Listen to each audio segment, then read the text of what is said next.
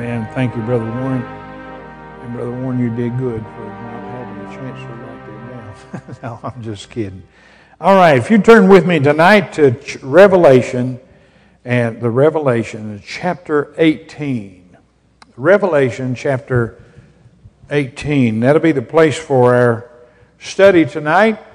And I'm preaching on the subject again tonight, on the soul, about the soul. And you know that I shared with you from that passage of Scripture in 1 Thessalonians chapter 5 and verse 23. And Paul's prayer there was, what an awesome prayer it is. He said, I pray that your spirit and soul and body be preserved blameless unto the coming of the Lord Jesus Christ. Was that an awesome prayer or what? And I had told you, if you want to pray for me, then that would be a good request. And of course, I've been preaching for a long time on Sunday nights about sowing to the Spirit, and one of the most awesome ways we can do that is in our praying. And because it is the Holy Spirit that moves us to that which we are to pray for. And so I had begun to share with you the faculties of the soul. I had shared with you what the Spirit is. The Spirit is that part of man that God communes with, or that we commune with God. That's all the Spirit is. And unsaved people are dead. That spirit is dead. They have a spirit, but it has natural life and not divine life. And what happens to a person when God saves them is the Holy Spirit comes and He indwells the human spirit. That's where He lives. He lives there. Not the soul, not the body, but the spirit. And so when God saves someone, He gives them spiritual life, and that's what it means to be born again. Be born again. And you might remember that I shared with you two passages of Scripture. They are both in the book of 1 John, and they are in chapter number 3 and chapter number 4. And here's what they say, and He that keepeth His commandments dwelleth in Him, and He in Him. And hereby we know that He abideth in us by the Spirit which He giveth. Does that sound like God's people know they're saved? You better believe it does. It is how you know that. And then in chapter 4 and verse 13, hereby know we that we dwell in Him and He in us, because He hath given us His Spirit.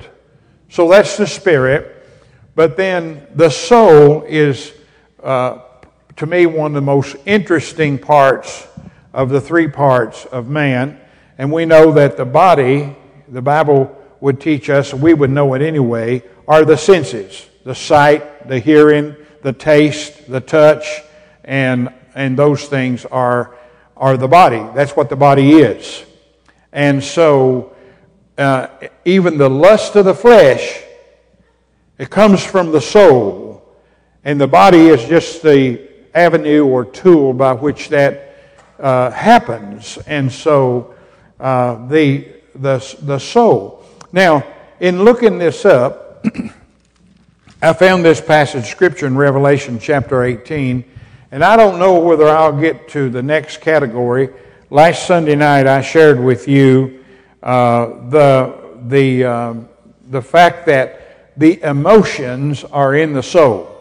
Now you remember that I gave you Scripture after Scripture after Scripture. Love is in the soul. Hate is in the soul. Bitterness is in the soul. Fear is in the soul. Troubles is in the soul. Grief is in the soul. And joy is in the soul. Now if you didn't write those verses of Scripture down that I gave you, I'll gladly show you this little piece of paper here, and you can write them down, and you can go look it up. All of those things, the Bible says, are in the soul, in the soul. And so I was going to move to the next part, and that is the appetite. The appetite is in the soul. It's not in the body. even though the Bible says it's flesh, the lust of the flesh, that appetite is in the soul. It's only carried out by the body. And then in the 18th chapter, I was looking up a verse of Scripture, and in this 18th chapter, I have been asked about this, about Babylon. And what is the meaning of Babylon in the book of Revelation? Well, I thought maybe I might just share with you something along that line, and if we get far enough, I'll share with you how the parts of the appetite that's in the soul. Now, the appetite, there's a verse of Scripture in this chapter, and then due to interest in that, the very subject of Babylon, I thought that I'd use that passage of Scripture to bear that out. And it's in the 14th verse. And I'll go ahead and read this verse because it says this, "And the fruits that thy soul lusteth after are departed from thee, and all things which were dainty and goodly are departed from thee, and thou shalt find them no more at all." Now, and I want you to note how that says that. It is the fruits that thy soul lusteth after. So when you think about lusting after, and of course the Bible tells us, it defines the world for us, it is the lust of the flesh, the lust of the eye, and the pride of life. It is those three things that are a part of the world. It pass away, but be careful that your whole life ain't made up that way. Because if it is, that's all you're going to have left one day. So the soul lusteth after. So it is the soul that lusteth after those things that are goodly in life. And so I wanted to share with you something of what this chapter introduces. I'd like to call your attention, if I could, to the first 5 verses of chapter 18. And here's what it says. "And after these things I saw another angel come down from heaven, having great power, and the earth was lighted with his glory. And he cried mightily with a strong voice, saying, Babylon the Great is fallen, and is become the habitation of devils, and the hold of every foul spirit, and a cage for every unclean and hateful bird." Now, when somebody reads that, if you would just sit out and reading that passage of Scripture, you would start to think, wait a minute, Babylon fell a long time ago. Babylon is fallen. It is. And you would recognize that in the book of Revelation, it's not talking about that Babylon. That's not what it's talking about. And Babylon was the country that took the Israelites off into captivity for 70 years and mistreated God's people and all that and everything. But when you get to the book of Revelation, you find out right quickly that, of course, everybody knows, I'm sure, and I've shared this with you many times, and I encourage you to think about this. When you start reading the book of Revelation, you'll find that it says this.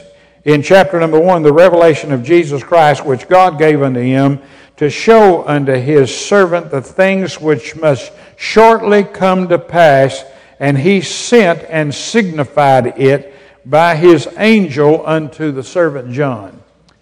You can go look that word signified up if you want to. What it's saying is that everything God gave to John, he gave it to him in figurative language. Every bit of it. This whole book was written that way. And if you wanted to put a human definition on what God was doing when he was revealing to John, it would have been that his people would have known the meaning of this, but the Roman Empire would not have known. They wouldn't have been able to decipher that. But his people could. So it is in sign, signifying by sign it is written. So here is a bad mistake that people make with the book of Revelation. They want to interpret it literally. I don't think, well, I won't say this because I really don't know for sure. I've never really checked it out. But I don't think anything may be literal in the book of Revelation. It is one of those books that were written in sign language, or sign by sign, or figuratively, and every bit of it means something else. Every bit of it does. Now, I can give you an example of that. There are people who are millennialists. And some of you may remember when Brother Ed Overby was, years ago, came and was teaching on the book of Revelation. I learned so much from Brother Overby. Brother Overby was such a wise man on the book of Revelation. And I understand that there have been many preachers who have been affected by his teaching. I've got, I don't know, probably 8 or 10 books of his. And while I was a good close friend of him, I twisted his arm and got as much of his writing as I could get. And he's, now I didn't agree with him about every little thing, but one of the things that he wrote was that people want to say the millennial period is 1,000 years. Well, folks, if you're going to interpret that literally, then how about you just jump in there and interpret every bit of the numbers in the book of Revelation literally? You say, but I can't do that. I know you can't do that. Nobody would believe that 144,000 are going to be in heaven except the Jehovah's Witnesses. They're the only ones. And they'll tell you in a heartbeat that that's how many people are, how many of them are going to go to heaven. And they're wrong about that. And so, I tell people all the time, you be really, really careful about that. And I'm one that years and years ago, I was guilty of trying to do that. And over the years, God has helped me with my thinking, my stinking thinking about that. He has helped me with that over the years related to these things in the book of Revelation and also in the book of Daniel. One of the Wednesday night studies is going to be, somebody asked me, Preacher, would you teach on the beasts in Revelation and Daniel? I said, yep, I wrote it right down. And so it's coming sometime in the future, the beasts. And you might say, well, do you think they mean something other than literal? You better believe they do. Who in the world would ever think that a lion or a bear or a leper was literal? Nobody thinks that. But what people do is they want to interpret parts of it literal and parts of it figurative. And I got news for them. They're getting it wrong if they don't look at it as a book written in figurative language. And it means something else. And I will tell you this too. Over the years, I've been so blessed in realizing that, because I've seen truth I wouldn't have seen any other way had I not understood that. And so when someone comes here to this, we would probably understand right quickly that this is not talking about literal Babylon. Not literal, but figurative. It's figurative. Babylon is here in this passage of Scripture. Now, it's first mentioned in the book of Revelation in the 14th chapter. Chapter 14, let's see. I know that's in my Bible. I've read it. Chapter 14 and in the 7th verse.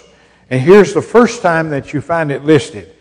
Saying with a loud voice, Fear God and give glory to Him, for the hour of judgment is come, and worship Him that made heaven and earth and the sea and the fountains. Let's see, it's verse 8. And there followed another angel saying, Babylon is fallen, that great city, because she made all nations to drink of the wine of the wrath of her fornication. Okay, if we take that figuratively, then we might say, well, surely I'd want to know what that means. And I've been asked many, many times about that, and I point out too that not only there, but also it is found in chapter 16 and verse 19. I'd call your attention to that one. And I got to tell you, this really gets interesting because it says, And the great city was divided into three parts, and the cities of the nations fell, and great Babylon came in remembrance before God to give unto her the cup of the wine of the fierceness of his wrath. So this is one where it did come to God's attention about Babylon of old. And so this is special language that is implemented by God himself to have a meaning, have a really important meaning. Now, if you want to look with me again in the 17th chapter, and 17 and verse number 5. This may be one of the most telling passages related to Babylon that we have. In verse 5. Now I want to take the time to share with you that anybody knows that chapter 17 is a powerful chapter because it's talking about a woman. There's a woman introduced in the 17th chapter, and she is a harlot.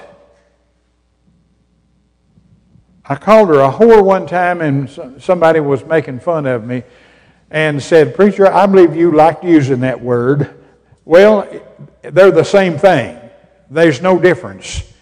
And I would remind you that in the Bible, God calls His church, uses female gender for His church. His church is she. And this she is not His church. It's not His. And it's abundantly clear. I'll start reading in verse number 1. "And there came one of the seven angels which had seven vials, and talked with me, and come hither, and I will show thee the judgment of the great whore." Now, if you say, "Preacher, you used a bad word when you said that," I just want to tell you that in this book of Revelation, His word's in there. And that's what she was, period. "That sitteth upon many waters." And I wish I could remember what the many waters is, but I think that it is, I can't remember the verse, but what many waters is a lot of people. That's what it is in the book of Revelation. That's more of that figurative language. Isn't the book of Revelation an awesome and interesting book? It surely is. And so it says in verse 2, "With whom the kings of the earth have committed fornication." That's not literal. That's spiritual. There is spiritual adultery in the Bible. Spiritual fornication. "And the inhabitants of the earth have been made to drink with the wine of her fornication." This is talking about the impact that she's had on others. And he goes on to say, "So he carried me away in the spirit of the wilderness, and I saw a woman sitting upon a scarlet-colored beast." That's one of those beasts.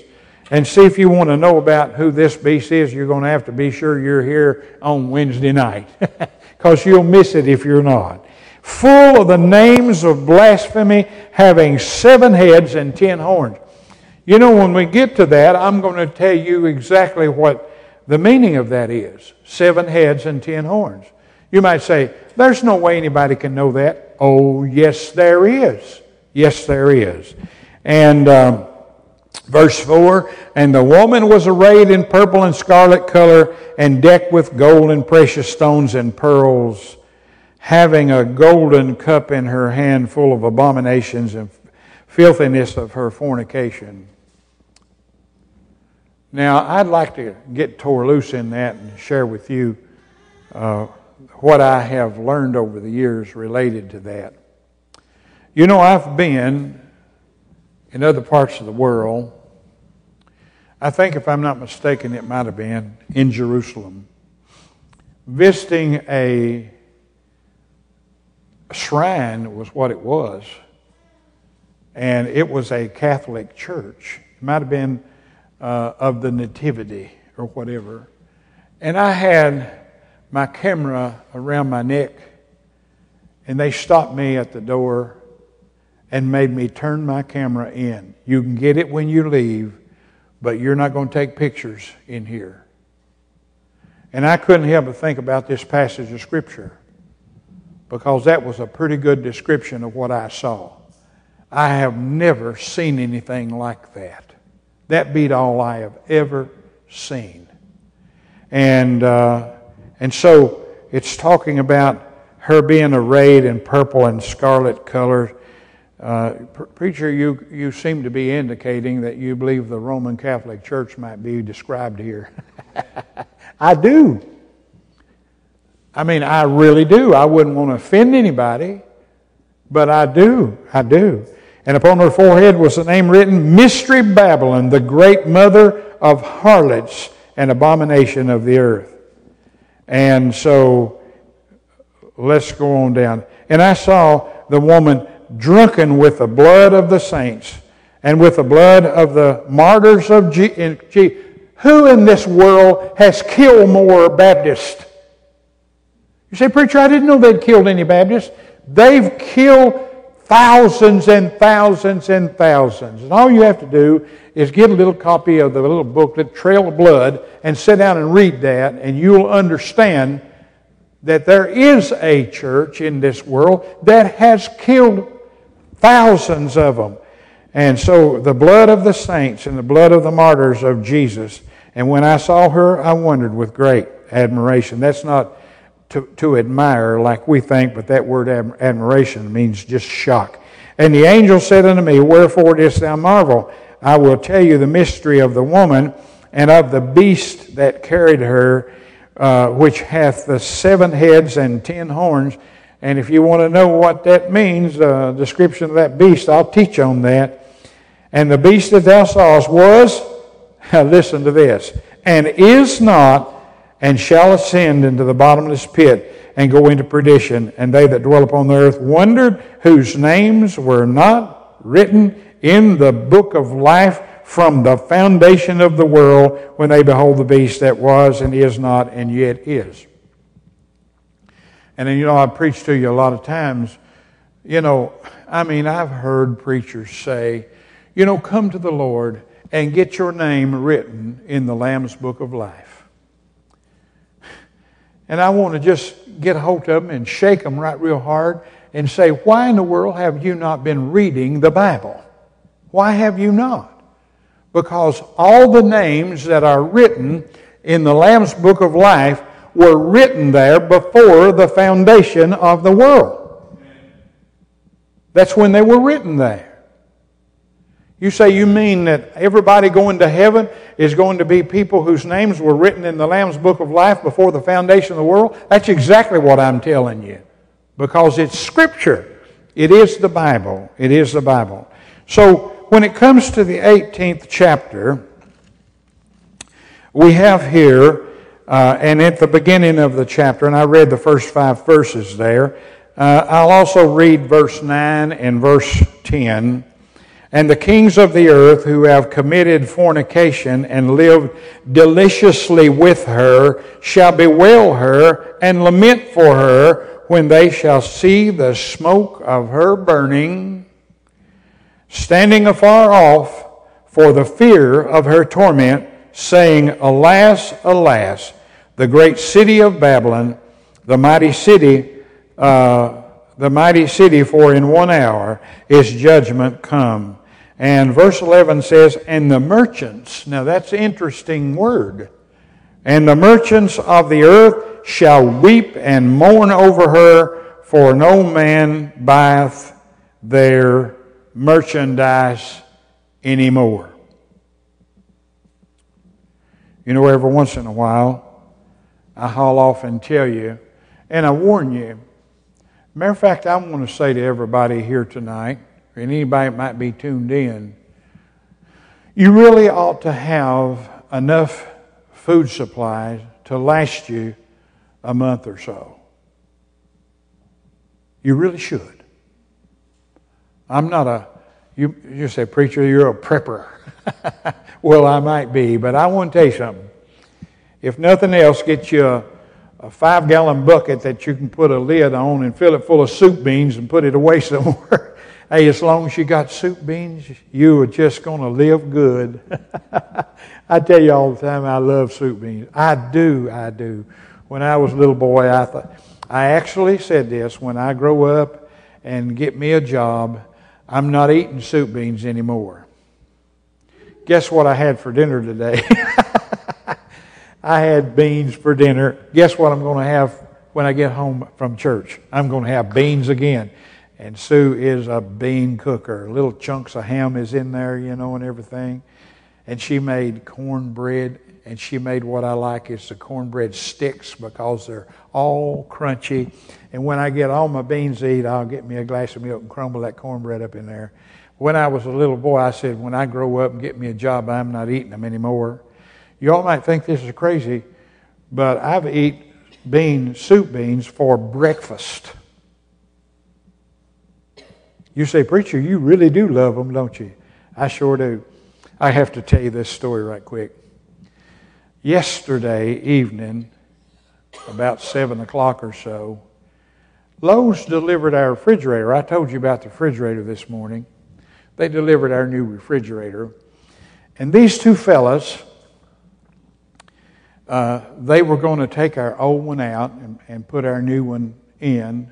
And I thought, man, these must be some men to be able to get that. Well, they had this rig. I don't know how it worked, but they was able to strap that underneath and both of them get a one on one side and one on the other. They carried that like it was nothing.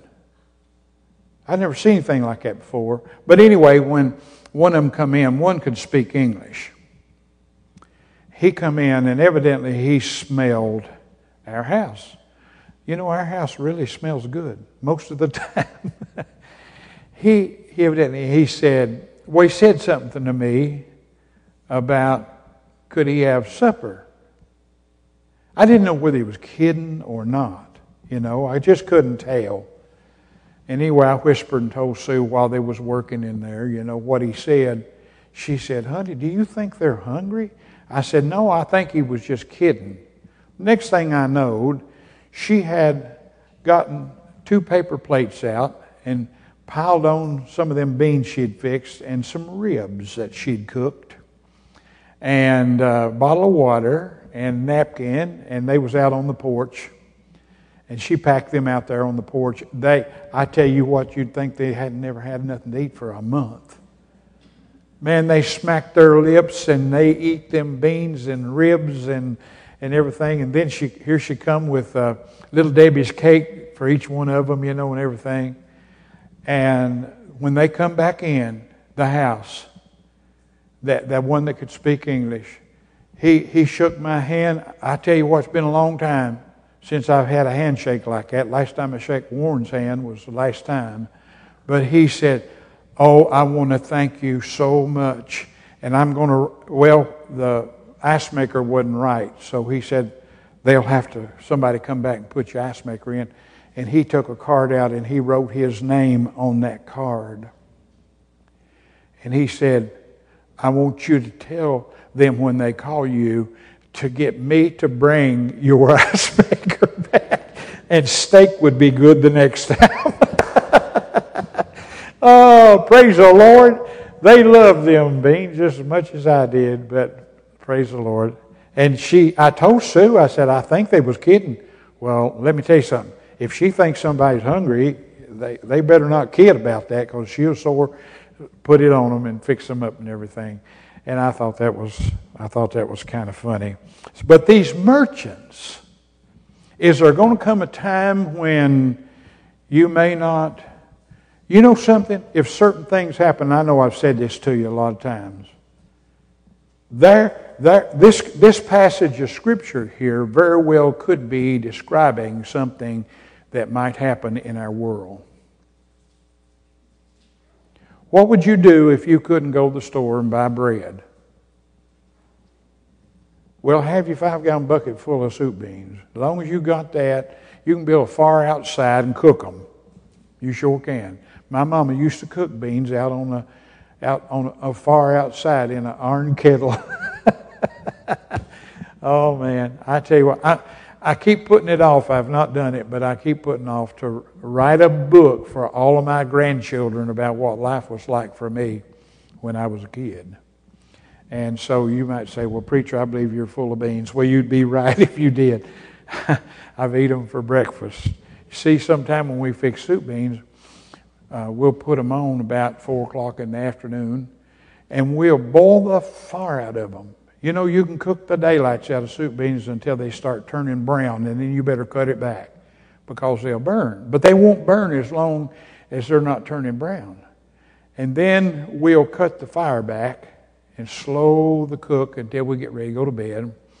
And I'll take one or two of Sue's throws that she has on the couch, and I'll pull them off the burner, and I'll wrap them all up. And the next morning, I'll check them, and they'll be done, and that's my breakfast. Anyway, I apologize for telling another tale, but I can't help it. I just can't help it. But anyway, I wanted to bring this to your attention tonight related to that because of the interest in that. Now, if you have further interest in that, I would be glad to preach on it. I'd be glad to preach on it. But I just want to warn you about something. And I'm not apologizing for anything. It's just the way it is. I've known many a preacher that started out believing in dispensational premillennialism that in time they become an amillennialist. And I've become an amillennialist. You want to know what one is? I'll give you a piece of paper that'll describe what it is. I've become that. I know. Brother Ronnie, who was your pastor at South Irvine for a long time? Brother Hysel. Brother Hysel wrote his views one time, and Brother Steve Wainwright told me they changed. Brother Ed Overby convinced him that he was wrong, and his views changed. And sure enough, they did. Every preacher that I've known over the years went only one way. I've never known of one to go from amillennialism to dispensational premillennialism. I have never known one, but I have known bunches of them to go from dispensational. By the way, you say, preacher, when was that introduced? In the 1800s. I think it was 1836. You say, you mean that's a brand new? Yes, it is. And yet today, you go to the bookstores and they're packed full of books written about dispensational premillennialism. And I want to tell you something. I know, I told Brother Moore this not long ago. I don't believe that anymore. I really don't. And I'm an amillennialist, and I'm going to tell you something right now. I can back up my beliefs 100%. And I thank God that He showed me something. And so I just throw that out there to make you real curious. I love questions. And if you've got any, well, I'm going to have to quit telling stories. I'm not going to be preaching anymore because I've told too many stories. So let's bow together. Father, we praise You and thank You for Your word. We thank You, O God, that You bless Your word. We thank You for an atmosphere where Your word is loved and appreciated. And Father, we know that that is one of the greatest signs of a true church that there is, that stand on the truth of the word. Now, Father, I pray You bless us as we close the service tonight. Speak to our hearts. Draw us close to Thee if it's Your precious will for our lives. We pray in Jesus' name. Amen. Would you stand with me now while Brother Aaron leads us in a closing number?